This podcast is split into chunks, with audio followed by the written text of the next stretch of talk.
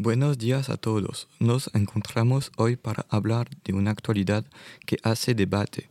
Se trata de la fecha del Brexit y por eso tenemos la posibilidad de tener con nosotros esta mañana a la señora Jaworski para aclararnos. Hola, soy feliz de estar aquí. ¿Podría, por favor, contextualizar la cosa a fin de que nuestros auditores comprendan? El 23 de junio de 2016, los británicos dieron el voto a favor del Brexit con 51% de los votos que dijeron leave, lo que significa dejar. Pero, ¿qué es el Brexit?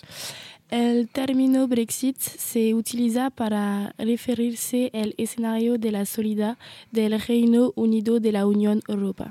Si esto les permite a los ingleses salir de la Unión Europea, ¿cuál es el debate con la fecha?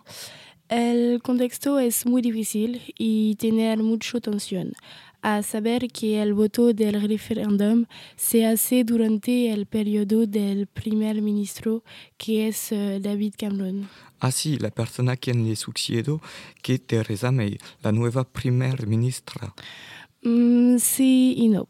En efecto, Teresa triunfó a David Cameron, pero la situación es más complicada que esto.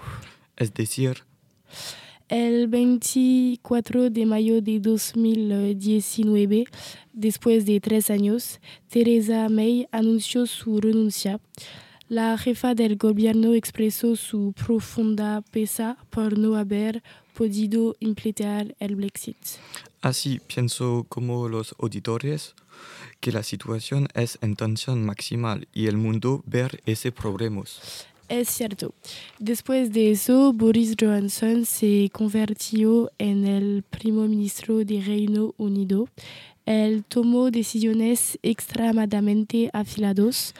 Por ejemplo, el 9 de septiembre de 2019, el Parlamento está suspendido para acelerar el voto de la gente, pero la Corte Suprema Británica dice que esta suspensión es ilegal. Mm, muy complicado. Gracias a usted, Ludivine, por haber hablado de esta situación muy complicada. A la hora en que terminamos el debate, la situación está obstruida y, según algunas especialistas, la situación podría seguir varios meses o más bien varios años. La próxima semana nos encontramos para un nuevo tema, el contexto social en los hospitales franceses.